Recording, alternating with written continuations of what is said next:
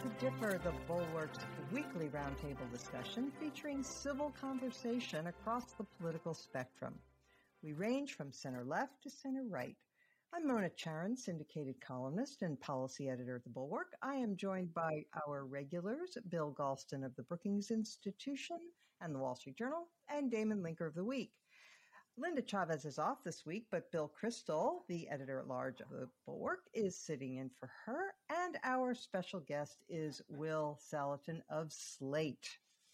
We have a number of things to get to this week. A very important oral argument at the Supreme Court this week, and we're going to come to that in just a minute. But before we do, I cannot resist beginning with some news. Particularly, this is for you, Will Saletan, because Mark Meadows, the former chief of staff to President Trump, has written this book that features the revelation that Trump tested positive for COVID on September 26th of 2020.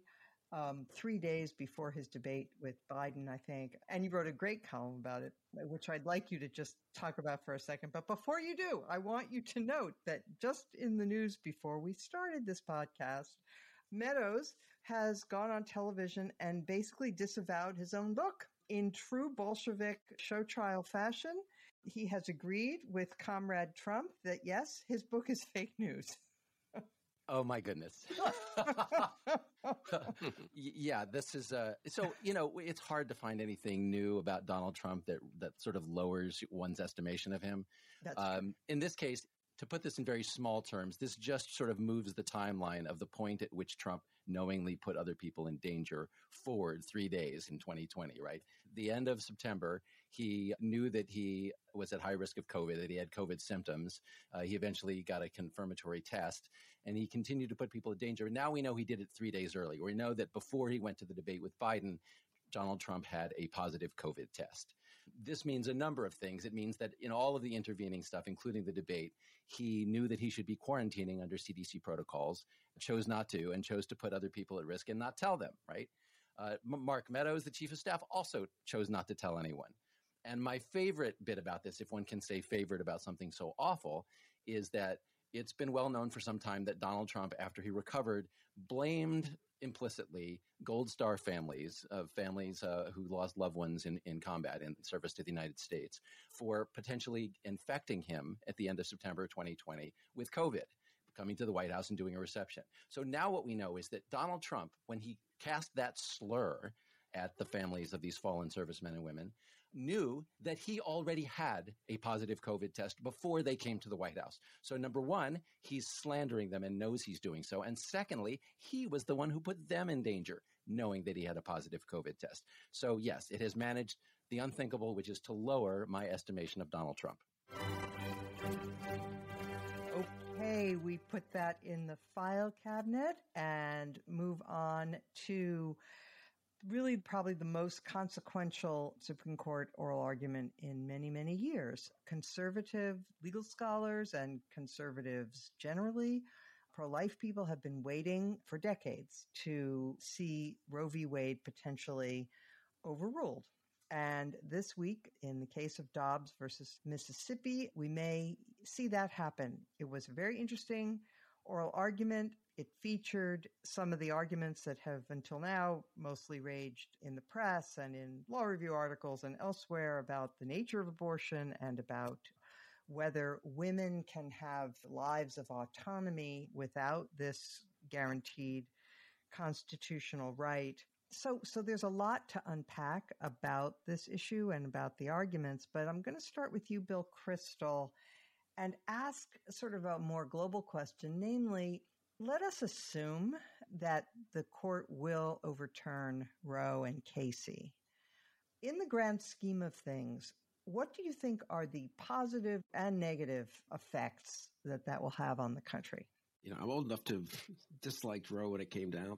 John Hart Ely, who taught at Harvard Law School, and whose course I actually audited in grad school, who I think was personally moderately liberal and pro-choice, famously said this in class. I remember him saying it, and then put it in an article that uh, the problem with Roe v. Wade is, wasn't that it was bad constitutional law; that it's not constitutional law at all. Mm-hmm. It is. It was such a reach that I didn't think it was good law, and thought uh, I think correctly, that it would open up all kinds of other problems over the next decades that it was there, including the reaction to it and a kind of radicalization that the political process was kind of working this out at the time. You know, New York and California had legalized abortion, at least for a certain stretch of time, and other states were debating it. Uh, it was an unpleasant and nasty debate and heated debate at the time, but but that's I think we could have gotten through it. Now, 50 years later, I don't know. I mean, I, I really think it's unpredictable. Uh, you could be pro-life and still be nervous about what the actual effects on the country, on the almost social fabric of the country are to sort of suddenly disrupt something after 50 years, probably on what a 5-4 decision. I mean, which then throws it back into state legislatures, which are much more polarized than they were 50 years ago, geographically and in other ways. And uh, so I think the political effects are unpredictable, and the maybe it'll work out okay. I mean, conservatives like to use the imagery of lancing the boil, or kind of this will be the moment, and we go back to the political process. I think some of the justices indulged in that, but I mean, for me personally, I see why the Chief Justice seems to want to be able to adjust the mechanism of Roe and Casey without overturning them, upholding reasonable pro life laws at the state level without putting the whole country into a kind of frenzy on this one issue. I think it's hard to see how this is going to be very healthy for the country. I mean, it might advance, I guess, the pro life cause somewhat, though not so much, since most the big states that where most abortions happen won't uh, enact terribly pro life legislation, I guess. But anyway, I, long story short, we don't have much experience with something of this magnitude being overturned after 50 years, and especially again on a 5 4 decision where polling suggests the majority of the country isn't quite where the people who will be most enthusiastic about such an overturning would be.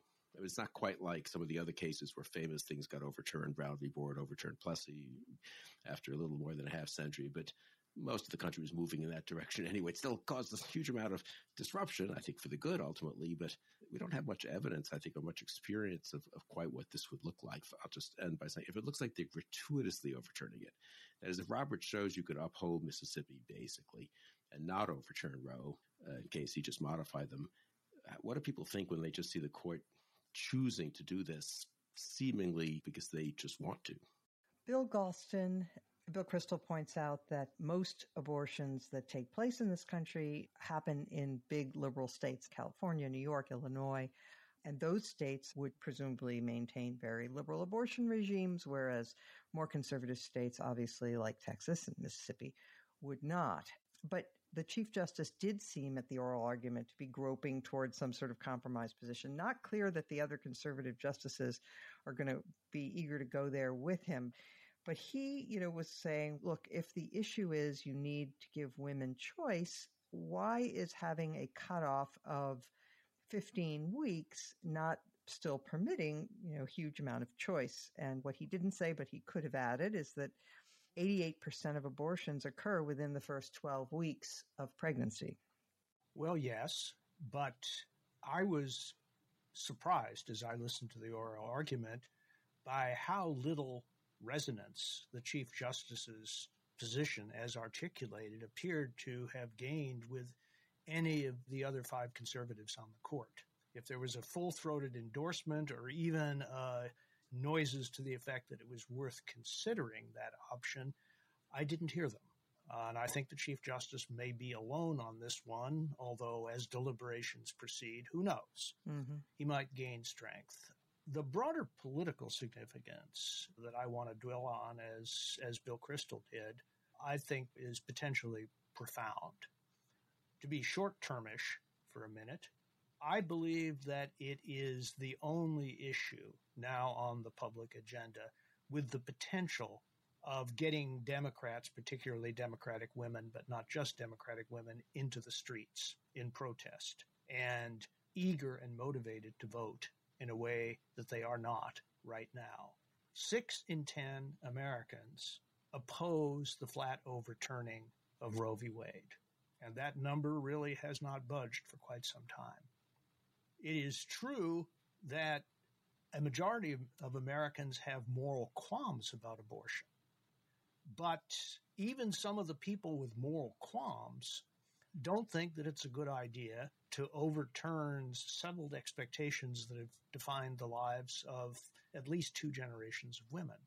So the conservative legal movement at this point reminds me of the dog who chases the car for years till the dog finally catches the car. Then what? The populist conservative Henry Olsen had a very interesting column in the Washington Post to the effect that for conservatives, overturning Roe may turn out to be the easy part, and it'll get much more difficult politically and in policy terms after that. In the medium term, what we would get with an overturning of Roe is a patchwork nation where roughly half the states would have restrictions on abortion or outright prohibitions that Roe would not have permitted. The other half of the states will write Roe into their laws and perhaps even their state constitutions. And to conclude, I would not be surprised if a number of corporations who've come under political pressure on other issues were pressured and responded to pressure from pro choice forces and made locational decisions about their businesses based on state policy.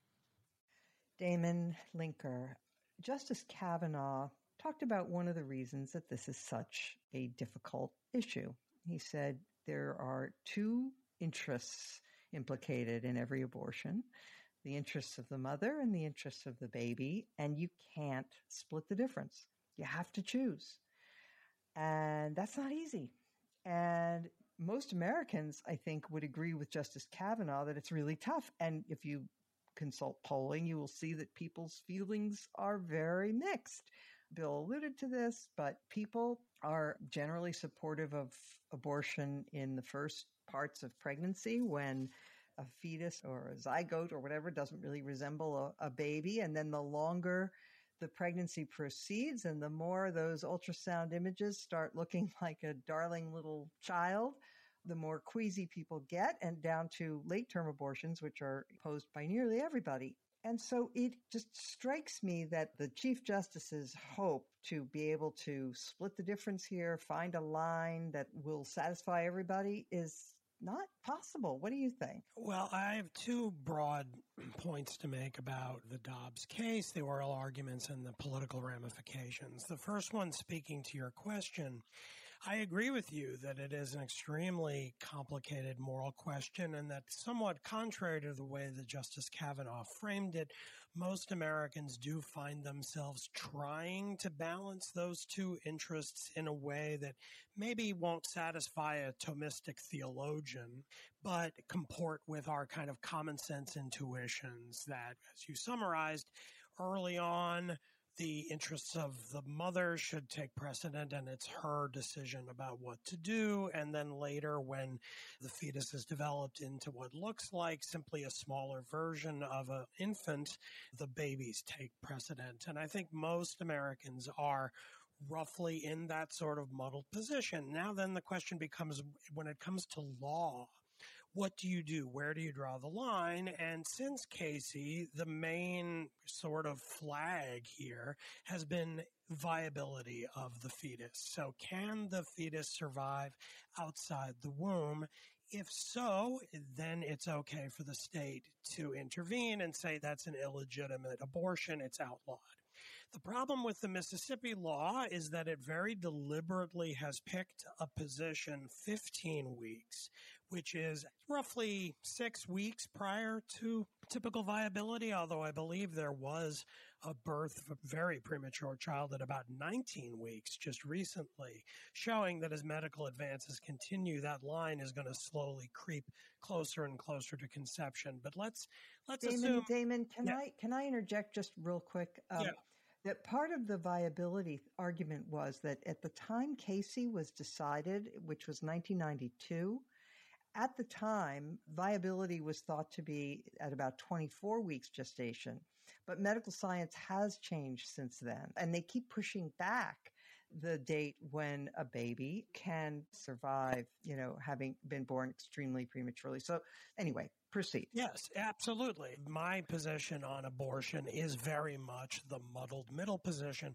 I'm actually quite comfortable with using viability as a kind of marker because it is less arbitrary to my mind than any other. And I'll explain what the implications of that are now because what I found fascinating about the oral arguments is that the Chief Justice's objections, he kept going back to viability and asking, isn't that arbitrary? Why viability? The problem is that even if you think that it's, if not arbitrary, it floats, it's going to get closer to conception as medical advances continue. But the problem is that no other line is less arbitrary than that. In fact, they are more so. So if the Chief Justice wants to get his fellow conservatives to agree only that the Mississippi law should stand because it's 15 weeks, but not overturn Roe and Casey completely, then we're going to be in a crazy position where what you have in that case is something very akin to what the court deals with in gerrymandering cases and cases of electoral redistricting, where the Chief Justice has come right out and said, we're going to basically refrain to intervene on these questions in almost all cases because if we don't, there's going to be a new case every single time someone redraws a map, and we're going to have to kind of arbitrarily decide which are valid and which are not each time. And that is exactly what is going to happen if they uphold the Mississippi law and don't overturn Roe and Casey because then another state is going to pass a law at 12 weeks and then right. 10 weeks and then six weeks. And every time they're going to have to revisit this and for no discernible reason at all say yes or no. And that, I think, the Chief Justice in the end will probably find it intolerable. So I will predict that actually Roe and Casey will be overturned and it will be six to three. That's my prediction. Now, is it okay to speak for another minute just to, yeah. I, all I wanted to do was to lay down a marker because this is somewhat unusual on the podcast. I beg to differ with Bill Galston on the politics of this. I do not favor overturning Roe and Casey, but I don't think the politics are going to change things up all that much. I agree that we might get people in the street, a lot of women protesting, but they will be protesting in blue states. And I'm pretty much convinced that in most cases, the people who will be outraged by this are the people who are already voting for the Democrats. And there are very few people who had always been voting Republican, but now they won't anymore because of this. I think the number of people who are in that category is probably quite small. Now, with our elections often very close, decided by narrow margins that could matter in some places, in some races a year from now. But on the whole, I think, I mean, Megan McArdle, the Washington Post columnist and sometime guest on our podcast, had a very good long Twitter thread yesterday in which she looked at a lot of the polling data on this. And I agreed with her conclusion, which was effectively that the number of women who will change their vote from Republican to Democrat because women in red states will have a harder time procuring an abortion is probably extremely low. The people who are going to be very up in arms, the women who will be very up in arms about this, are both probably already Democrats and probably live in states where abortion is never going to change. It's going to continue to be available. Mona, should I reply now or later? I'm going to come back to you, Bill. Okay. Um, so, yeah. Okay. Um, Will Saletan, I'm going to ask you to weigh in on this also. And also, before I do that, I just want to make a comment. Look, I have been writing pro life columns for 25, 30 years, and I genuinely believe that abortion is a great moral evil. I recognize the, the unfair burden that pregnancy places on women vis-a-vis men. Life isn't fair. Um, uh, but at the same time, I don't think that killing is the right answer. And I never have. And I continue to feel pretty strongly about this. And also, I just want to respond to one of the um, one of the ideas about viability because uh, we talk about this so much. And um, it comes up in every debate about abortion as if it's relevant that at 20 weeks, they can often, with intense medical intervention, you know, let a severely premature infant make it. Um, look, a, a 40 week full term infant needs 24 7 care also. they they can't survive on their own okay so so the idea that viability is some magic solution to this it really isn't the fact is these are members of the human family uh, who need who need care and love, and um, and it is um, you know there are all kinds of things that we could do to make the lives of women um, uh, who find themselves in these positions uh, easier. I, I, have a role in a in a charity called In Shifra's Arms that provides all kinds of care to women, and uh, for the first li- year of life of their infants, um, and uh, and so forth. So anyway, I do think that there are humane, more humane uh, alternatives. But um, so those are my cards on the table. Um, but now back to you, Will, on the politics of this. Um, I tend to agree with uh, with Damon that this will not actually be all that significant politically. But what do you think? Oh, I think it will. I think it will. Okay. But let me actually address a couple of things. One is I'm kind of fascinated by the conversation that we've been having here. So a couple of you have referred to the Chief Justice and his attempt to, and, and we've been discussing this, the viability line, 15 weeks. Is there some middle ground? Can that be negotiated? And there is this alternative universe in which all of that would have been relevant. It's the universe in which Ruth Bader Ginsburg survived another three months and John Roberts, the Chief Justice, was the middle vote, in which case all of his questions about can we, within the framework of Roe, without officially overturning it, you know, keeping stare decisis, yada yada, we just move the line to where Mississippi is at 15 weeks. Everybody okay with that? And that could have been what happened here. Mm. And in fact, there was this quite poignant moment in the oral argument where John Roberts says to the Solicitor General from Mississippi, you know, you guys changed your argument during this case. You came in in your petition for cert and said you were going to talk about viability, and now you're talking about overturning Roe the whole thing, what happened here. And the Solicitor General comes up with a bunch of excuses. But the real answer is the petition for cert was in the middle of 2020. And then the final brief was in July 2021. And what happened in between is that Amy Coney Barrett got put on the Supreme Court, which makes John Roberts' vote irrelevant. There are five votes to overturn Roe v. Wade. So this middle ground position that we're all interested in is probably not going to happen. I mean, this is the first time I've listened to the Supreme Court and thought, oh, they're really going to overturn Roe. And I have to say, as the most pro-choice person in this group, probably, I don't know, maybe Bill is more, I, I can see the argument for doing so. There's a kind of cleanliness constitutionally to saying we should never have been in here, as Antonin Scalia said. This is not in the Constitution. Let's back out of this. It was a terrible mistake. And we're going to let people fight it out in the, in the legislatures. And that's fine, except that I don't know why you stop at Roe. Why isn't that true of Griswold versus Connecticut, the birth control decision? Why isn't it true of Lawrence versus Texas, uh, the right to not to have your same-sex sex activity prohibited by the state? Why isn't it true of Obergefell, the, the same-sex marriage? So I don't understand why, if we're going to overturn Roe, there shouldn't be a wholesale retreat of the Supreme Court from all kinds of these personal liberty decisions around sex. In which case, that would be, if they followed through with it, a, a trigger for a large uprising. And my suspicion is I'm with those of you who think that that there would be a significant backlash to this. And I don't think the Supreme Court should consider that when it makes this decision. But my evidence is the last time that the Supreme Court came close to overturning Roe was in 1989 with the Webster decision. And there was a significant boost in turnout. And I mean, a black man got elected governor of Virginia in 1989. And this was the reason because abortion turned people against the Republican Party.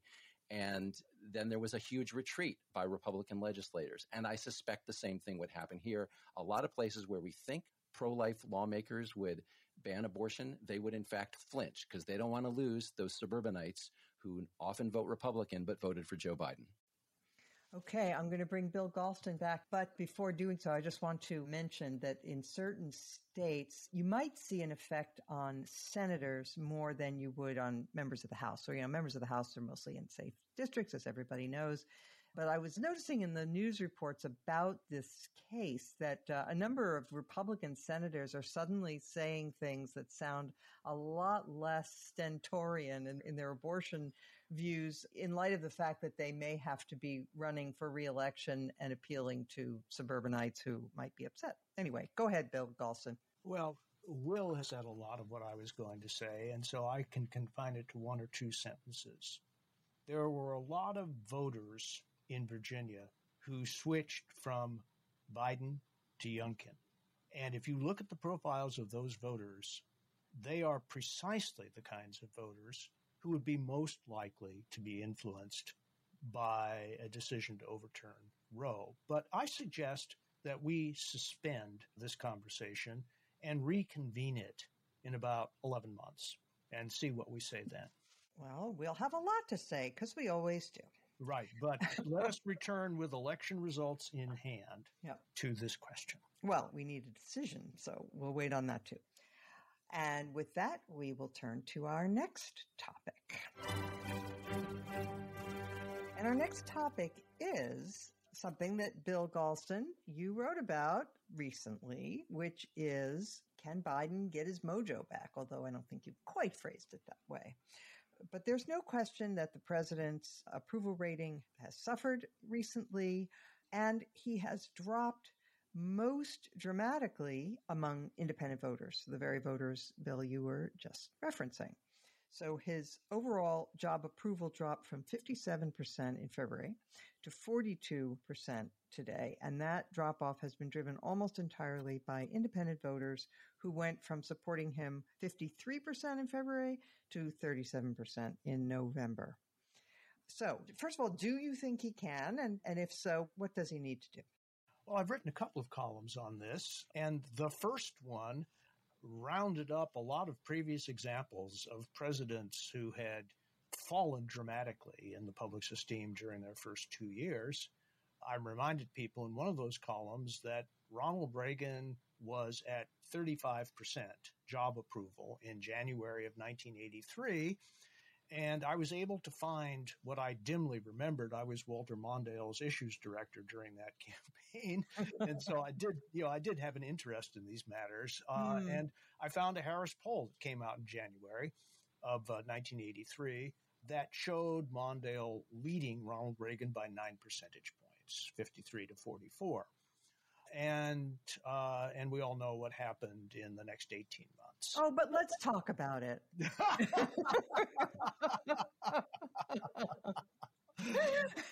I and, was working for Ronald Reagan when that happened. you know, and, and look, there are a lot of other examples of people who went way down after their first two years and recovered uh, to win handsome victories uh, just just two years later. So the argument from the current doldrums of the Biden presidency, just historically, is not persuasive. A lot of things have gone wrong for Joe Biden in the past eight months. So, half of what needs to happen for him to recover is for some of these matters to start going better for him. Will inflation be as bad three years from now as it is now? Will COVID seem as endless and unmanageable in two or two and a half years as it seems right now, etc. So events could help him out. But in addition, and this is the point that sticks in the craw of many of my fellow Democrats, he has to start moving back towards the Joe Biden that a lot of swing voters who voted for him thought they were voting for.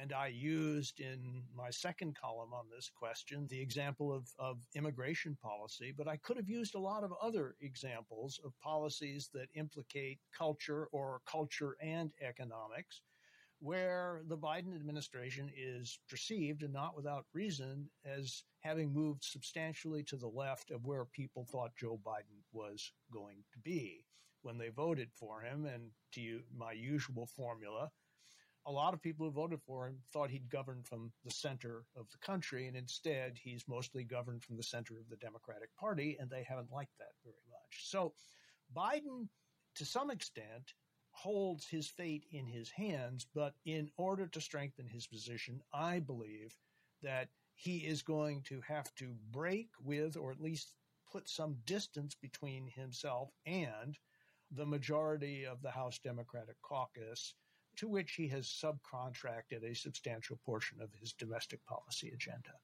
Bill Kristol, our mutual friend Mike Murphy, says that Biden needs to pick a fight. Do you agree with that? And if so, what kind of fight could he pick and win? I mean, I, I, I, partly agree with Mike, and I partly agree with Bill Galston uh, just now. But I, I, would just maybe add, rather than uh, differ from Bill Galston uh, in this respect, and this is kind of more along Mike Murphy's lines. In addition, I mean, I prefer centrist policies and moderately conservative policies in some cases. So I'd be happy, happier the more Biden mostly uh, governed from the center on most issues. But I also think one problem the administration is having is more of a Jimmy Carter problem than a, you know, it's a left wing administration problem. They just look sort of tired and, and, and slow and a couple of weeks late on things and not very good at executing and a little stubborn when instead of admitting some errors and just not kind of taking charge. And so mm-hmm. that's not really ideological. And so I'll give you one tiny instance. President Biden announced today, Thursday morning, his uh, you know, updated COVID efforts in light of the Omicron variant. And it's mostly stuff on uh, almost all stuff I think seems reasonable to me. But on one thing which I've happened to learned a fair amount about over the last two, three months, the rapid testing, the antigen testing. Uh, he wants to make that more available. So you, now, if you buy it, apparently insurance, if you're on a private insurance plan, insurance will be required to cover it. How exactly? I don't know. You you know you buy these at the store. You don't. It's not like a prescription. So I, how you send it? I guess a receipt to your insurance company or your corporate insurer, and they pay you. They send you back twenty five bucks if you bought one, or do they send back 200 bucks if you bought eight? I don't even know. They, it sounds like they do from what Biden's saying, but this is crazy. I mean, the whole point of the antigen test is they should be cheap, hugely readily available, very easy to use. If you're a cashier, I said this on Twitter, uh, you know, at a supermarket and you think some jackass who wasn't vaccinated may well have, you know, been coughing at you while you were doing your job for the eight or 10 hours the day before. You should have them at home, test yourself, test your kids, make sure everything's okay, do the same next the next day and feel comfortable about going on, as well as, of course, getting vaccinated and boosted. This is what happens in Europe. And there are zillions of these tests, and we have FDA regulations which are not really intended to address this issue, which the administration will not overrule and will not insist on making these widely available in the way they're two, three, four bucks. Uh, in Europe, they're 25 bucks here. It's really not that we're not in the same position as Europe, and it's entirely, as I understand it, due to uh, certain kinds of FDA obstacles, which treat this as if it's a medical procedure and not a, a useful public health uh, tool. But they won't. They don't want to overrule the FDA. Why? So I, I looked into this a little. Everyone I talked to who's talked privately to very high, very senior Biden people said, well, they don't want to look like they're politicizing uh, this effort. You know, they criticized, everyone criticized Trump correctly for uh, overruling the public health experts. We can't get involved in that. But th- so again, but that's an example of a kind of fine. That was a, it was good to criticize Trump for that. It was right to, but now they're governing and they need to govern on this and on a bunch of other issues, I think, more aggressively. I don't know if that means picking a fight exactly, though that's not a bad idea when Republicans today are threatening to shut down the government because they don't like vaccine mandates and they won't mm-hmm. let the mm-hmm. courts resolve whether some of these are over the edge in terms of what the federal government can do. Uh, but that's a good fight to pick, incidentally, I would say. But some of this isn't so ideological, I guess, is my point, as as I think just kind of energy in the executive, to use the phrase for from the Federalist Papers. Yeah. Uh, Damon Linker, one of the things that Ronald Reagan did, speaking again of Reagan, who, did you know that Reagan beat Mondale by like 49 to 1 states? I mean, I, I don't know if you remember that. I, I do anyway. remember that. I was only like 14 years old, but I was watching. I'm, I'm just, you are a puppy, aren't you? yes, yes, I am. just, just couldn't resist taking a little dig at Bill Galston there. Okay, anyway. Well, I'm um, sorry. Would you speak up, Mona? um, but look, I, to, to so to follow up on on Bill Kristol's point, the fact is that part of being a successful leader is showing some macho qualities. And when Ronald Reagan fired the air traffic controllers because they were not allowed to strike. It was a move that was exceedingly popular because people felt like he was in charge. And Biden, I, you know, I submit that there is has been a real lack on Biden's part of anything approaching a kind of masterly move that suggests that, you know, okay, you know, I got, I've got this in hand on any subject. I mean, even, you know, when he keeps going to Congress hat in hand, begging them to pass his programs and keeps getting rebuffed, by the way, by his own party. So much of the way he has conducted this administration has felt very weak. And honestly, that's poison for a leader. What do you say? Oh, I completely agree. I, I, like Bill Kristol's comments quite a lot, and you've added to them now. I mean, I, I have. I have hit Biden on this podcast in a couple of columns for being a little passive and allowing the left wing, the progressives, to lead so much of the uh, kind of legislative agenda in Congress and allowing uh, the progressives to drag down the bills that are, you know, at least the, the Build Back Better Act continues to languish. And so I, I haven't found that particularly wise as political strategy, but, but I think uh, Bill Kristol is quite right that this is it's at least as much the energy in the executive question as it is the kind of substantive ideological content of this. That if Biden were more robust and stronger and more articulate and more aggressive in pushing his agenda, it could do a world of good. But that has to be blended also with competence. And that, of course, since the the way the Afghanistan pullout uh, unfolded has also been his big problem. So you could say it's perhaps being pulled to the left, but then that's combined with a kind of a lack of aggressiveness or strength in governing, but then also with the competence of the administration in executing those policies. So all of it together. Now, that being said, I'm not sure a kind of firing of the air traffic controller moment would have a last much of a lasting impact precisely because of other things that a president is always kind of marginally responsible for. Of course, Reagan fired the uh, controllers quite early in his administration and went into a kind of polling nosedive for the next year or so. And that was because of massive inflation and it, that was under under attack by Paul Volcker and the Fed with interest rates running around 20% and then a huge recession that came in after that. So the economy went into the tank in 1982 and into early 1983. And, and if the election, re-election had been held then, I think he probably if he didn't go down, he at least would have struggled quite a bit and not carried 49 states. One reason why he was able to run such a successful reelect just a year and a half or so later was because he could proclaim it was morning in America because it felt like it was. Uh, because as soon as the, the interest rates had strangled inflation and they dropped, then the economy just took off. And he benefited from that enormously. Biden is dealing with an economy that's nowhere near as bad as that, but it's weirdly messed up right now, as we talked about when Noah Smith was here a couple weeks ago.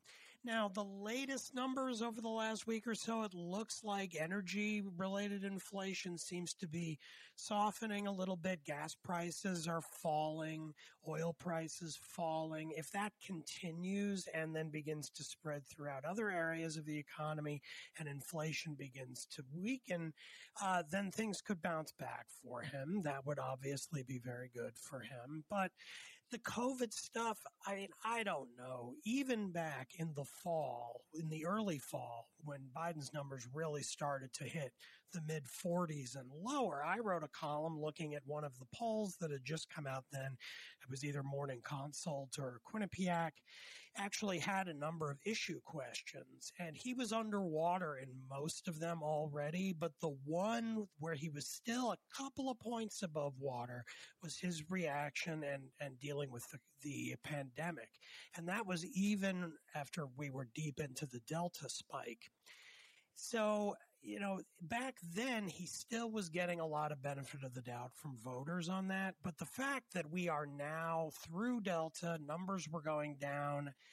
Now they're creeping back up, probably because of seasonal issues and Omicron now here. Oh my goodness. Like if that if that becomes anything like as bad, let alone worse than the Delta wave of the summer, he's going to go down a lot more. And, and what can he do about that? Yeah, little things like the, you know, like the stuff he released this morning that Bill Kristol talked about. Yeah, and there are probably more he can do, but in the end, this is a huge country 330 million people and tens of millions of them have not been vaccinated and they're going to get sick. And it's going to contribute to lingering mask mandates and travel restrictions and all the stuff we've been living with now for more almost 2 years. And I really fear what the public opinion consequences of that are going to be for him if it becomes again another delta wave and people start to think oh my goodness this is really never going to end. That's not a good situation for any incumbent to find himself in. Will Saletan, uh, let's look a little bit at what some Republicans are doing in this current climate because this could be an opportunity for Biden to engage in a little product differentiation and contrast. So, Republican governors in a number of states are limiting the capacity of businesses to require testing or vaccines of their employees. In Kansas, Florida, and Iowa, they are permitting those who get fired from their jobs for refusing to get vaccinated to receive unemployment benefits. And then, of course, on right wing media, there's sort of this, this outright kind of war on vaccines and on public health measures in general. Isn't that a possibly fertile way to frame this. Look, we're serious about getting the virus under control. They're serious about preventing us from fighting the virus. Yeah, this is kind of an interesting reversal of the uh, politics of abortion that we were just discussing. I mean, the Republicans are trying to present themselves as, hey, we're not against vaccines, right? We're we're just against vaccine mandates. It's very it's similar in some ways to sort of position. Eh, look, we're not saying we're for abortion. We're just for abortion rights, right? The right not to get a, a vaccination in this case. And I'm not sure that really works, right? I mean, if you look at polling on this on mandates, there is majority support or plurality support for mandates. There's a lot of intensity on the anti mandate side. And it may be that Republican lawmakers and politicians just decided, look, we're already in bed with these people. Let's make the best of it. Let's, you know, we're to, but, but to, but to shut down the government over it. I mean, I just watched a press conference where Nancy Pelosi was just like, bring it on because the Democrats don't have a lot of great issues going on right now. And they would be delighted if the Republican Party were to brand itself as the party of vaccine refusers. That would be one of the best choices of, of a battleground that the Democrats could have. Right. Okay. With that, we are ready to turn to our next topic, which is highlights or lowlights of the week. Let us begin with Bill Galston. Well, this is an easy one, Mona.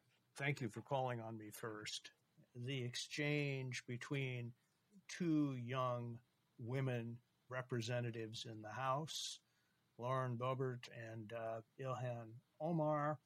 And, uh, you know, uh, every time I think the House has hit bottom, it crashes through the floor. And yes, there's another room below it. And, uh, you know, and as as nearly as I can reconstruct the events, uh, Ilhan Omar walked into an elevator that happened also to uh, contain Lauren Boebert, and there was some colloquy that ended with the remark that uh, Ilhan Omar doesn't have a backpack. She isn't wearing a backpack, so she's probably not dangerous. That is to say, not a terrorist carrying some sort of improvised explosive device. And that set off a firestorm. Uh, there was then a telephone call involving the two of them that went from bad to worse. And Boebert, you know, refused to issue a public apology, as I understand it. Uh, Actually, uh, Bill, she did issue an apology and then she, um, a semi apology. And then she got apology. Then, then she got trashed by Marjorie Taylor Greene for apologizing. Okay, whatever the details are, and I can I confess the whole thing was so distasteful that I stopped following it closely after a while. But it was it was just disgraceful, mm-hmm. and the fact that very few people in the Republican Party had the gumption uh, to criticize Boebert, you know, for this, you know, out, outrageous public stance that she took. And then one of the few who did, Representative Mace, was then trashed by other Republicans. I simply don't know where this ends, but it's terrible. I've you know I've been following politics in the United States for more than 60 years and I can't remember a lot of instances as bad as this. I really can't. Right. I, on that note, I'm going to depart from our usual um, beg to differ uh, system and just invite Bill Kristol to weigh in on this because, Bill, it, the other part of the story is that the next Speaker of the House, in all likelihood, Kevin McCarthy, um, invited Greene and Mace to his office and told them to stop feuding and they both walked out and Boebert said that she was going to back a uh, primary challenger against Mace. So, so you have the presumed next Speaker of the House, a complete eunuch, um, unable to to even get two feuding members to behave in a civilized fashion. I just invite you to comment on this. No, I mean, it says where the Republican Party is. I mean, the real leader, of course, is Trump, not, not McCarthy. That's why McCarthy's terrified. Marjorie Taylor Greene called Trump during the day. That was, I thought, I mean, I don't even want to dwell on this as Bill Galston said it's so distasteful, but that was an underreported part of it that Marjorie Taylor Greene went running to Trump to get his blessing and then redoubled her attacks on, on Nancy Mace and now wants to primary Mace and, and makes really disgusting accusations against her or implications, I guess. Uh, uh, so the whole thing is, is is terrible. But I guess I, I would say that um, this is related, therefore a low light. But I mean, I'm just in a state on on COVID. Seven hundred eighty thousand people are dead, uh, and one of our two major parties is at best, you know, kind of cavalier and irresponsible about the public health measures that are needed, and at worst, affirmatively stop trying to stop reasonable public health measures from happening. And and and the conservative media is beyond cavalier and irresponsible. It's just not you know conspiratorial and truly damaging to the country. And people have just kind of normalized this. I don't blame them. You know 30 million americans aren't vaccinated. I guess that's just the way we are in this country. And boosters been taken up by few people and people aren't wearing masks where they should. And and uh, and then you know in a way the Biden administration sort of feels I don't blame them I, they have to kind of work around this because they got to deal with the country they're dealing with they can't just write off so to speak these people but people are not outraged enough in my opinion about this behavior and why is this happening some of it is you know you can't stop it's a huge country as, as Damon said it's going to have always has had. It's going to have all kinds of wacky views on science and, and people being irresponsible and, and, and reckless in terms of taking risks. But the one reason it's happening is that no one whom these people look up to is telling them that they're being irresponsible or crazy or that they need to do this for the public good. And these are no Republican governor they voted for, almost no Republican senator, almost no Republican House leader, almost no Republican former president. I'm not just thinking of Trump. What about the rest of the Republican and conservative establishment? I mean, everyone just treats with Fox. Of course, Tucker Carlson's now going to say uh, totally insane stuff, and other people, Lara Logan, are going to trash, compare Fauci to Mengele. I guess that's just the world we live in. If Fox News, Fox Corporation doesn't have a board of directors who are, could stop this tomorrow, as if they don't have a CEO, as if other people on Fox couldn't leave. And the same is true for the whole Republican Party and for uh, other Republican officials, past and present. So I'm, I think we've sort of taken for granted a level of irresponsibility and, and beyond that makes it hard for the country to, you know, to, to just to function and and for and and really is costing us lives. Absolutely, well said. If that is your low light for for the week, uh, I will proceed to the next person. If not, I'm going to come back to you. If you had something no, else it, in addition, okay, okay, that was yeah, well said, well said. Okay, Damon Linker.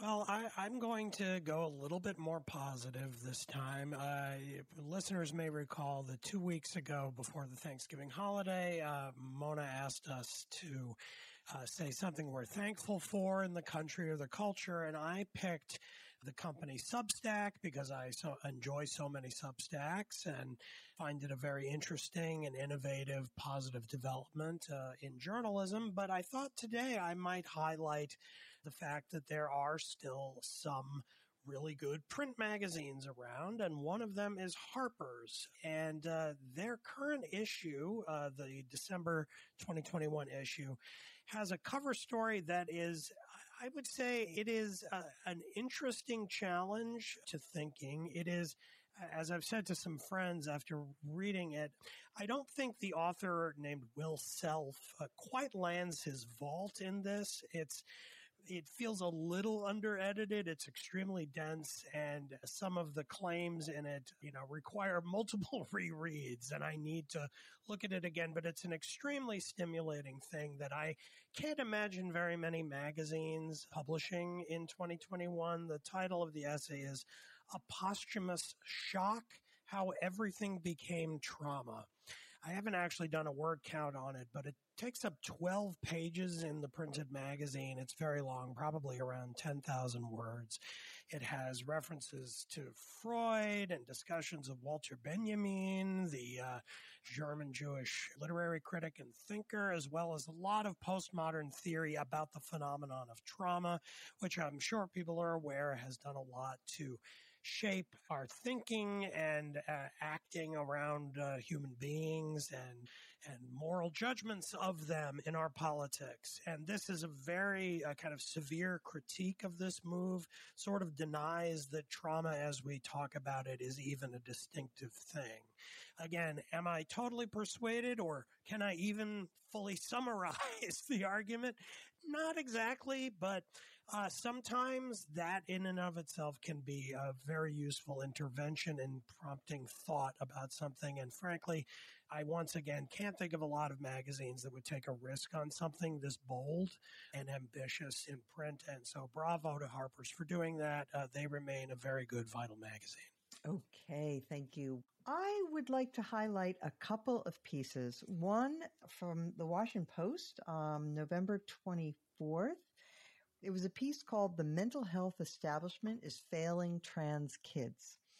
And it was a very important piece written by two therapists, one of whom is a trans person herself. And it's about how the mental health establishment and the medical establishment more broadly has taken this rigid ideological approach to children who who say that they are trans and that mental health uh, professionals are afraid to counsel children that, you know, maybe they might be going through a phase or that they might be having other problems or, or some, you know, instead there's an immediate rush to just accept the, the child's assertion that they are in the wrong body and to begin affirmative treatment, including hormones and puberty blockers and the rest of it. And that this is not the right way to treat children who present this way. And it's doing great harm in in many cases and you know these are both people who believe that yes there are people who are who are trans and and need sensitive and uh, uh, and respectful care but that we are in the grips of a kind of fashion of a mania a fad right now to uh, treat every kid who presents and frankly they see a lot on the internet and they get ideas and you know the idea that you would immediately start a kid like that on these very, very powerful medications that uh, are going to change their lives irreversibly in many instances is just bad medical practice. So bravo to the Post for writing this. It's long overdue and uh, was very happy to see that. And uh, then I wanted to also just quickly give a shout out to David Frum's piece in The Atlantic, the Steele dossier and the new Trump Russia denialists, where he points out that the fact that there were problems with the Steele dossier does not, as the Trump excusers would have it, prove that the entire Trump Russia story was all uh, a fake or fraud. And so, with that, I want to thank Will Saletan for joining us as a guest. I want to thank Bill Kristol for filling in this week. I want to thank all of our listeners, please spread the word if you appreciate this kind of civil dialogue on important matters. And we will be back next week as every week.